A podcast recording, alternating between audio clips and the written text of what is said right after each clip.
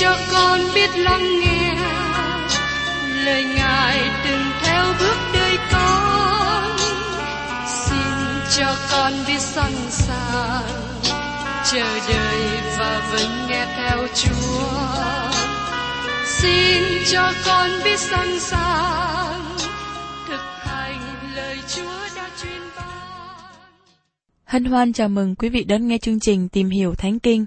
Đây là một chương trình học kinh thánh liên tục và hệ thống trong thời gian 5 năm. Chúng ta sẽ lần lượt khảo sát từ sáng thế ký cho đến khải huyền.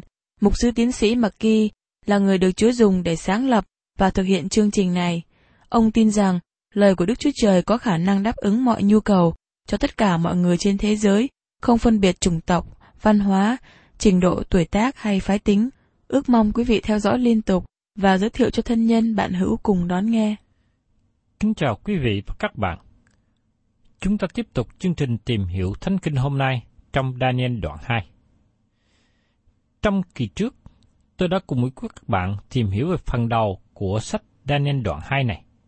Nói đến việc vua Nebuchadnezzar nằm chim bao thấy một khải tượng. Và vua đã mời các thuật sĩ của người canh đê, người Babylon đến để kể lại điềm chim bao của vua và giải nghĩa cho. Nhưng các người này đã không thực hiện được theo những điều mà vua đã yêu cầu. Tôi xin nhắc lại trong Daniel đoạn 2 câu 10 và sau đó chúng ta sẽ tìm hiểu diễn biến kế tiếp. Người canh đê tâu lại cùng vua rằng, chẳng có người nào trên đất này có thể tỏ ra việc của vua, vì chẳng có vua nào, chúa nào, người cai trị nào đem việc như thế hỏi đồng bóng thuật sĩ hai người canh đê nào. Thưa các bạn, đây là lời chân thật mà các thuật sĩ công bố. Không một người nào trên đất này có thể nói được chim bao, chỉ có Đức Chúa Trời. Và trong hoàn cảnh tuyệt vọng này, họ khẩn nài để cứu mạng sống. Họ nêu ra lý do không thể thực hiện được chiếu chỉ của vua.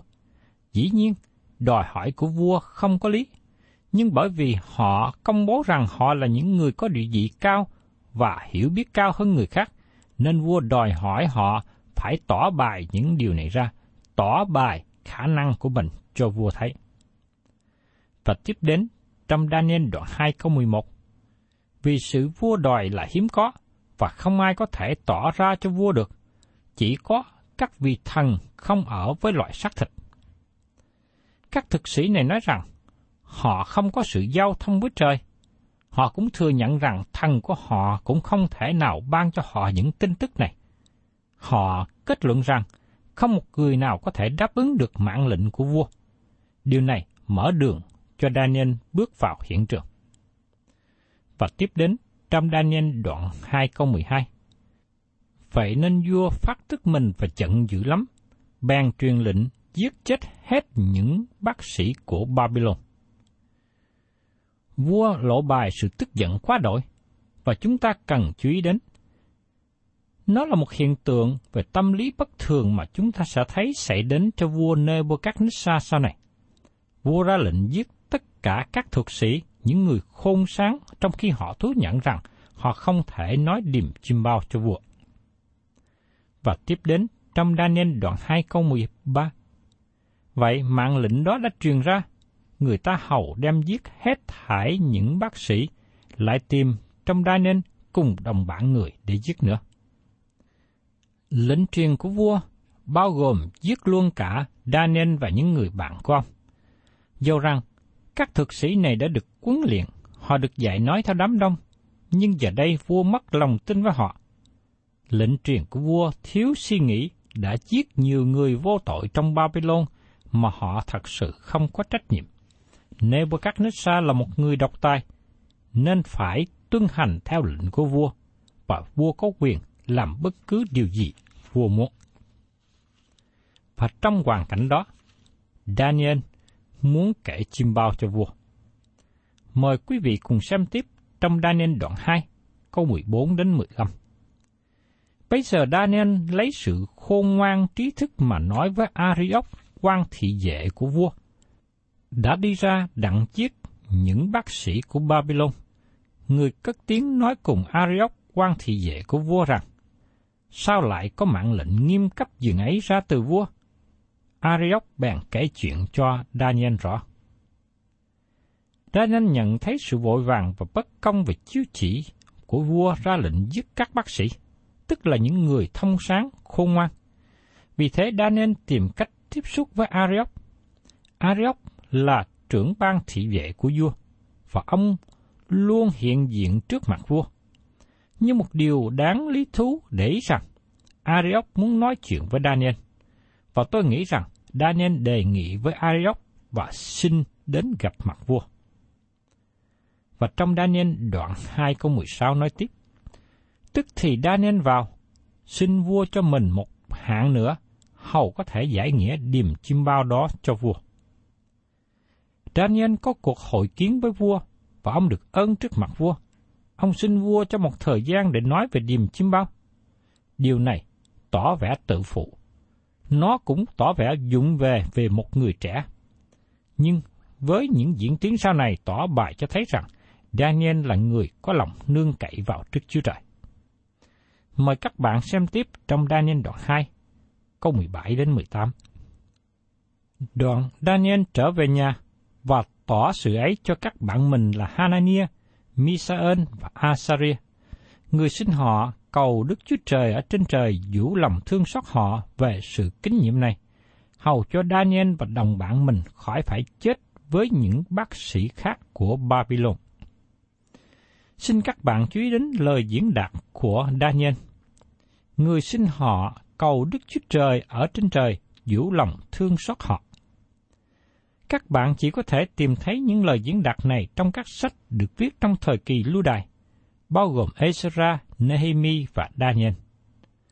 Chúng ta để ý thấy rằng, sau khi sự vinh hiển của Đức Chúa Trời rời khỏi Jerusalem, tức là rời khỏi nơi chí thánh của đền thờ, Ngài được mô tả là Đức Chúa Trời ở trên trời, hay là Đức Chúa Trời của các tầng trời.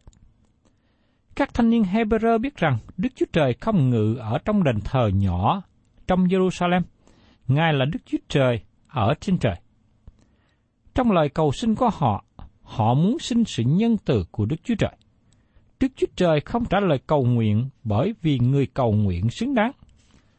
Có tánh hạnh tốt hay là đã làm một việc công đức nào đó. Tất cả lời cầu nguyện này cần nương cậy vào sự nhân từ của Đức Chúa Trời. Tất cả lời cầu nguyện của chúng ta ngày hôm nay, nhân danh Chúa Giêsu cũng nương cậy vào sự nhân từ của Đức Chúa Trời. Chúng ta tìm kiếm sự nhân từ của Ngài. Hãy nói một cách khác hơn, khi chúng ta cầu nguyện là chúng ta chờ đợi sự trả lời của Chúa. Chúng ta không cầu nguyện để ra lệnh Chúa phải trả lời. Và sau đó, Daniel được Đức Chúa Trời tỏ bài cho biết về chim bao với pho tượng làm bằng nhiều thứ kim loại. Mời quý vị cùng xem tiếp trong Daniel đoạn 2 câu 19. Vậy sự kinh nghiệm được tỏ ra cho Daniel trong sự hiện thấy ban đêm. Daniel bàn ngợi khen Chúa trên trời. Tôi nghĩ rằng phương cách Đức Chúa Trời khải thị điều này cho Daniel cũng giống với chim bao mà Ngài ban cho Nebuchadnezzar. đây là lý do mà Daniel có thể giải thích được chim bao của vua. Và mời quý vị xem tiếp trong Daniel đoạn 2, câu 20 đến 23. Đoạn Daniel cất tiếng nói rằng, ngợi khen danh Đức Chúa Trời đời đời vô cùng, vì sự khôn ngoan và quyền năng đều thuộc về Ngài. Chính Ngài thay đổi thì giờ và mùa, bỏ và lập các vua, ban sự khôn ngoan cho kẻ khôn ngoan và sự thông biết cho kẻ tỏa sáng. Chính Ngài tỏ ra những sự sâu xa kinh nghiệm. Ngài biết những sự ở trong tối tâm và sự sáng ở với Ngài. Hỡi Đức Chúa Trời của tổ phụ tôi, tôi cảm ơn và ngợi khen Ngài, vì Ngài đã ban cho tôi sự khôn ngoan và quyền phép. Và bây giờ, Ngài đã khiến tôi biết điều chúng tôi cầu hỏi Ngài, mà tỏ cho chúng tôi biết việc của vua. Thưa các bạn, đây là một trong những lời cầu nguyện của Daniel được kỹ thuật trả lại. Daniel là người sống có mục đích, người cầu nguyện và là người được Đức Chúa Trời dùng để nói tiên tri.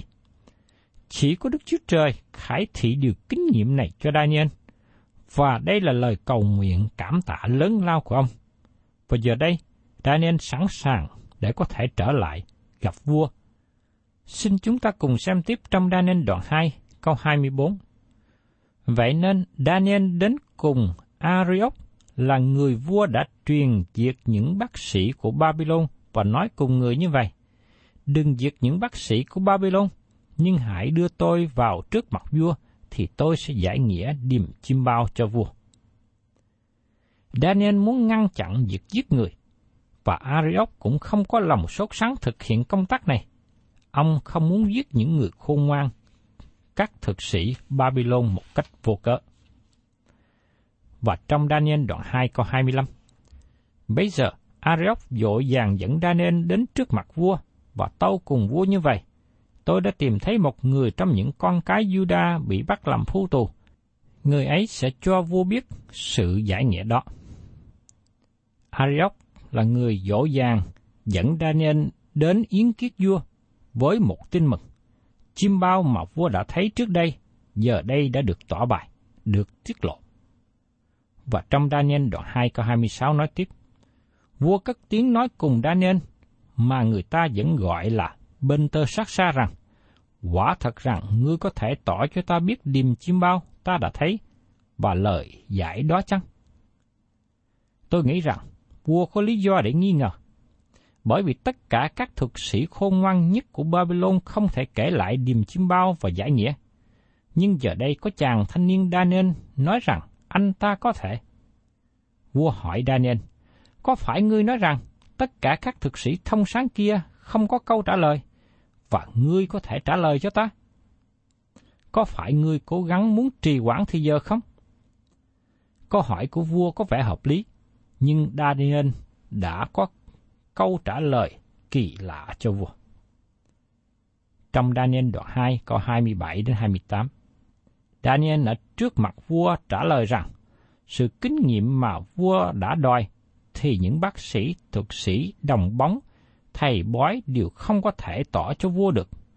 Nhưng có một Đức Chúa Trời ở trên trời tỏ ra những điều kinh nghiệm và đã cho vua Nebuchadnezzar biết những điều đó trong những ngày sau rốt. Vậy chim bao của vua và các sự hiện thấy của đầu vua đã đến trên giường mình là như vậy. Lập tức Daniel nói đến sự khác biệt giữa sự khôn ngoan của Babylon và sự khôn ngoan của Đức Chúa Trời. Sứ đồ Phaolô viết trong Corinto thứ nhất đoạn 1, câu 20 đến 25 như sau. Người khôn ngoan ở đâu? Thầy thông giáo ở đâu? Người biện luận đời nay ở đâu? Có phải Đức Chúa Trời đã làm cho sự khôn ngoan của thế gian ra rồ dại không? Vì tại thế gian cậy sự khôn ngoan mình, chẳng nhờ sự khôn ngoan Đức Chúa Trời mà nhận biết Đức Chúa Trời, nên Ngài đành lòng dùng sự giảng dồ dại của chúng ta mà cứu những người tin cậy.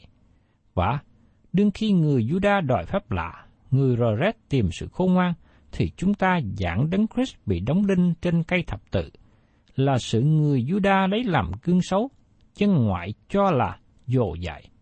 Xong le, về những người được gọi bất luận người Juda hay người Roret thì Đấng Christ là quyền phép của Đức Chúa Trời và sự khôn ngoan của Đức Chúa Trời. Bởi vì sự dồ dại của Đức Chúa Trời là khôn sáng hơn người ta, và sự yếu đuối của Đức Chúa Trời là mạnh hơn người ta.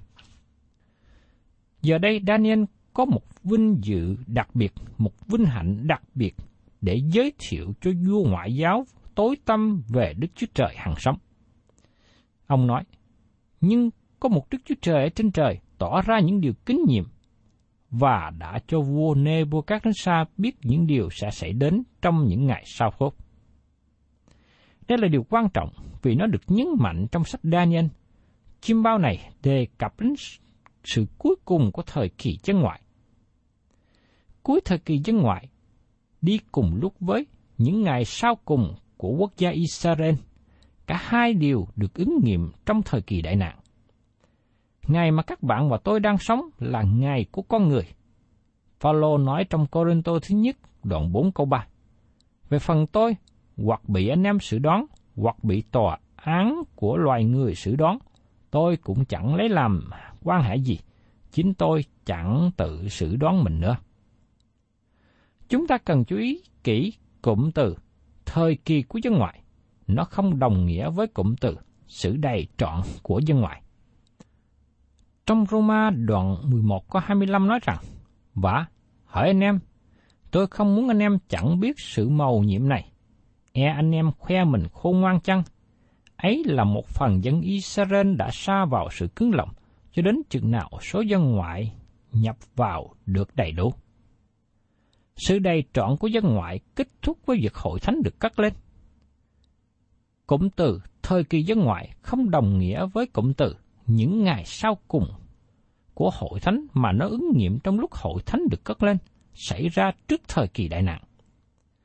Thời kỳ dân ngoại sẽ tiếp tục trong thời kỳ đại nạn, và trong thời gian đó, Đức Chúa Trời chuyển sự chú ý đến dân Israel một lần nữa. Và tiếp đến trong Daniel đoạn 2 câu 29.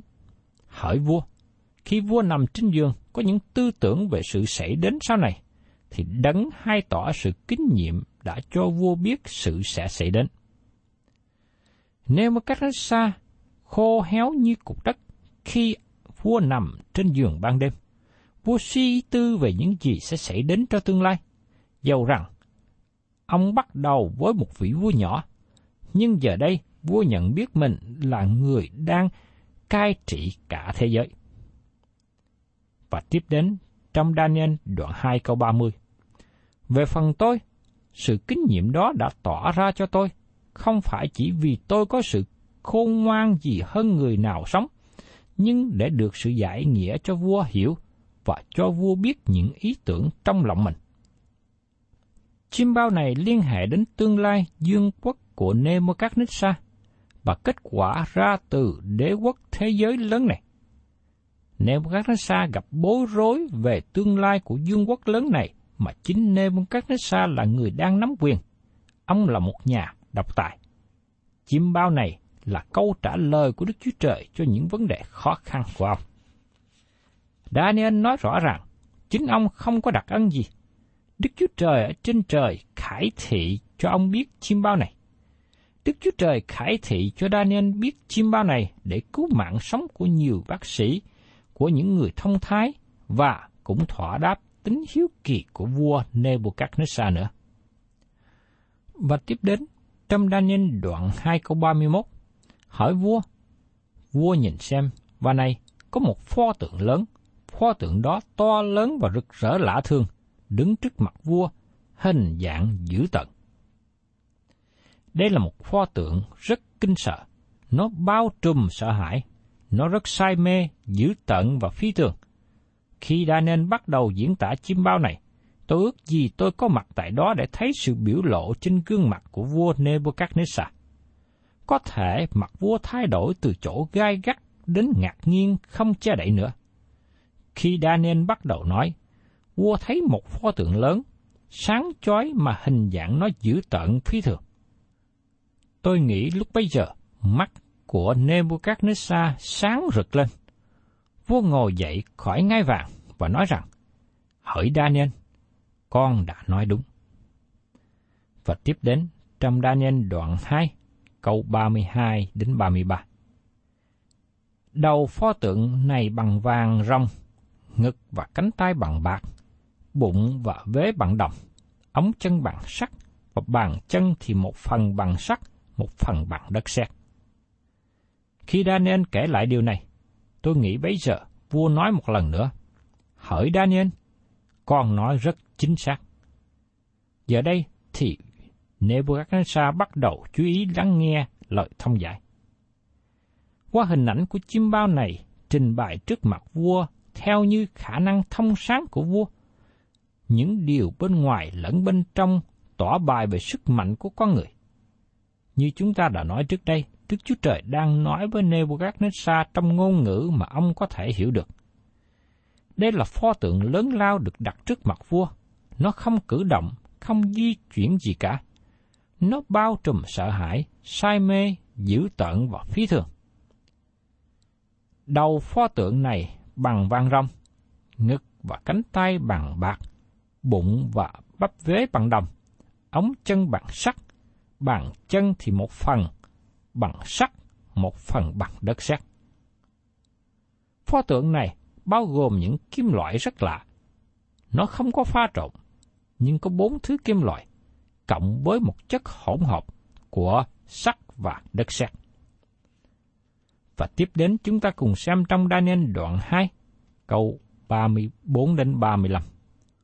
Vua nhìn pho tượng cho đến khi có một hòn đá chẳng phải bởi tay đục ra, đến đập vào bàn chân bằng sắt và đất sét của pho tượng và làm cho tan nát. Bây giờ sắt, đất sét, đồng, bạc và vàng đều cùng nhau tan nát cả, trở nên như rơm rác bay trên sân đập lúa mùa hạ. Phải gió đùa đi, chẳng tìm nơi nào cho chúng nó. Nhưng hòn đá đã đập vào pho tượng thì hóa ra một núi lớn và đầy khắp đất. Chúng ta sẽ có sự thông giải trong phần tiếp theo. Chúng ta sẽ nghe sự thông giải của Daniel, vì thế ở đây chúng ta không cần phải đoán nó là gì. Nhưng có một điều chúng ta cần lưu ý rằng, nếu các nước sai ngắm nhìn pho tượng trong sự ngạc nhiên lạ lùng, một hòn đá không đến bởi từ loài người đập vào chân pho tượng bằng sắt và đất sét cách mạnh mẽ, làm cho tất cả tim loại này bị nghiền nát ra. Sau đó, một ngọn gió thổi vào pho tượng này, làm cho nó bay mất đi, nó biến mất hẳn hoàn toàn. Và sau đó, hòn đá này trở thành một hòn đá sống và phủ trùm khắp cả thế giới, thay thế cho pho tượng. Các bạn thân mến, đây là một điều hết sức là lạ thường. Đức Chúa Trời muốn tỏ một điềm chim bao cho vua Nebuchadnezzar để nói về tương lai sắp xảy đến cho vua Nebuchadnezzar và cho dương quốc của vua sau này. Các thực sĩ Babylon đã không thể nào nói được điềm chim bao và giải nghĩa nó cho. Nhưng Chúa dùng một người, đó là Daniel, là một trong những người hầu cận của Nebuchadnezzar biết được sự kinh nghiệm này. Và giờ đây, ông đã ý kiến với vua, kể lại điềm chim bao và các nghĩa điềm chim bao đó là gì. Tạ ơn Chúa, vì Đức Chúa Trời là đấng tỏ những sự kinh nghiệm. Đức Chúa Trời là đấng tỏ bài những dự định của Ngài về tương lai. Những ai có lòng tìm kiếm, những ai có lòng hạ mình, thì Đức Chúa Trời sẽ cho người đó thấy. Tôi xin tạm ngưng chương trình tìm hiểu Thánh Kinh hôm nay tại đây và mời quý vị cùng đón tiếp chương trình tìm hiểu Thánh Kinh kỳ sau để chúng ta sẽ biết đến sự thông giải mà Đức Chúa Trời tỏ bày qua Daniel. Thân chào tạm biệt quý vị.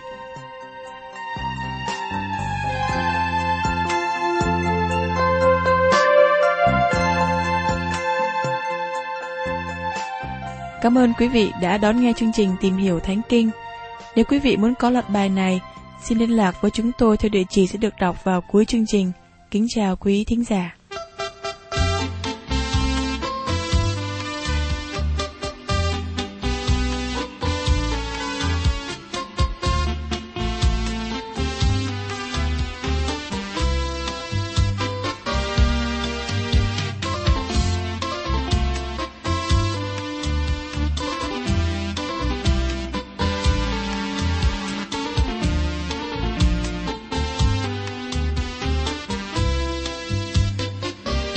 Lòng tôi xưa kia đen tối lắm vết ô nhờ vốn người ngoan cố, nên ít khi nghe lời ngài.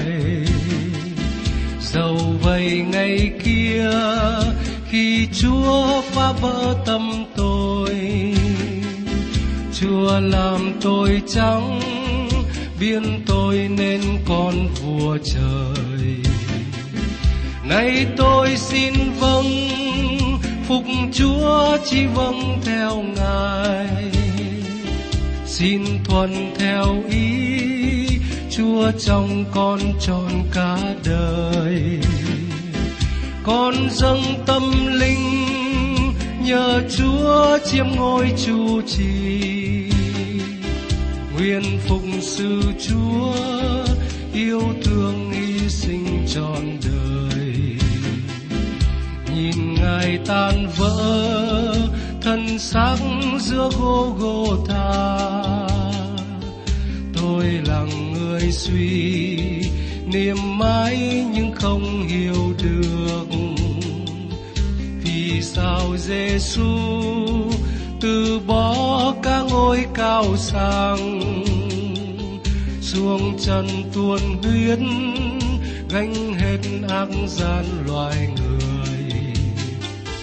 Nay tôi xin vâng phục chúa chỉ vâng theo ngài. Xin tuân theo ý chúa trong con tròn cả đời. Con dâng tâm linh, nhờ chúa chiêm ngôi chủ trì. Nguyện phục sự chúa yêu thương hy sinh trọn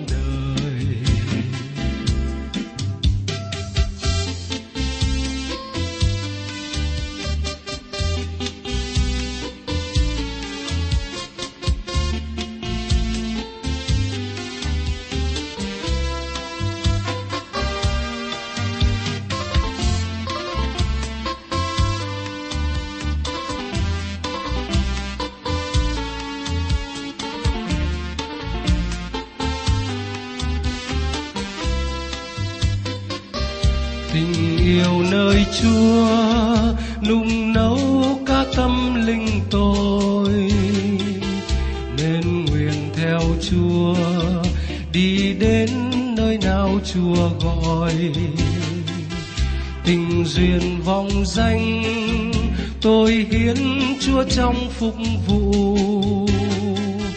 Tôn ngài trên hết, vui sống để giúp nay tôi xin vâng phục chúa chỉ vâng theo ngài. Xin thuận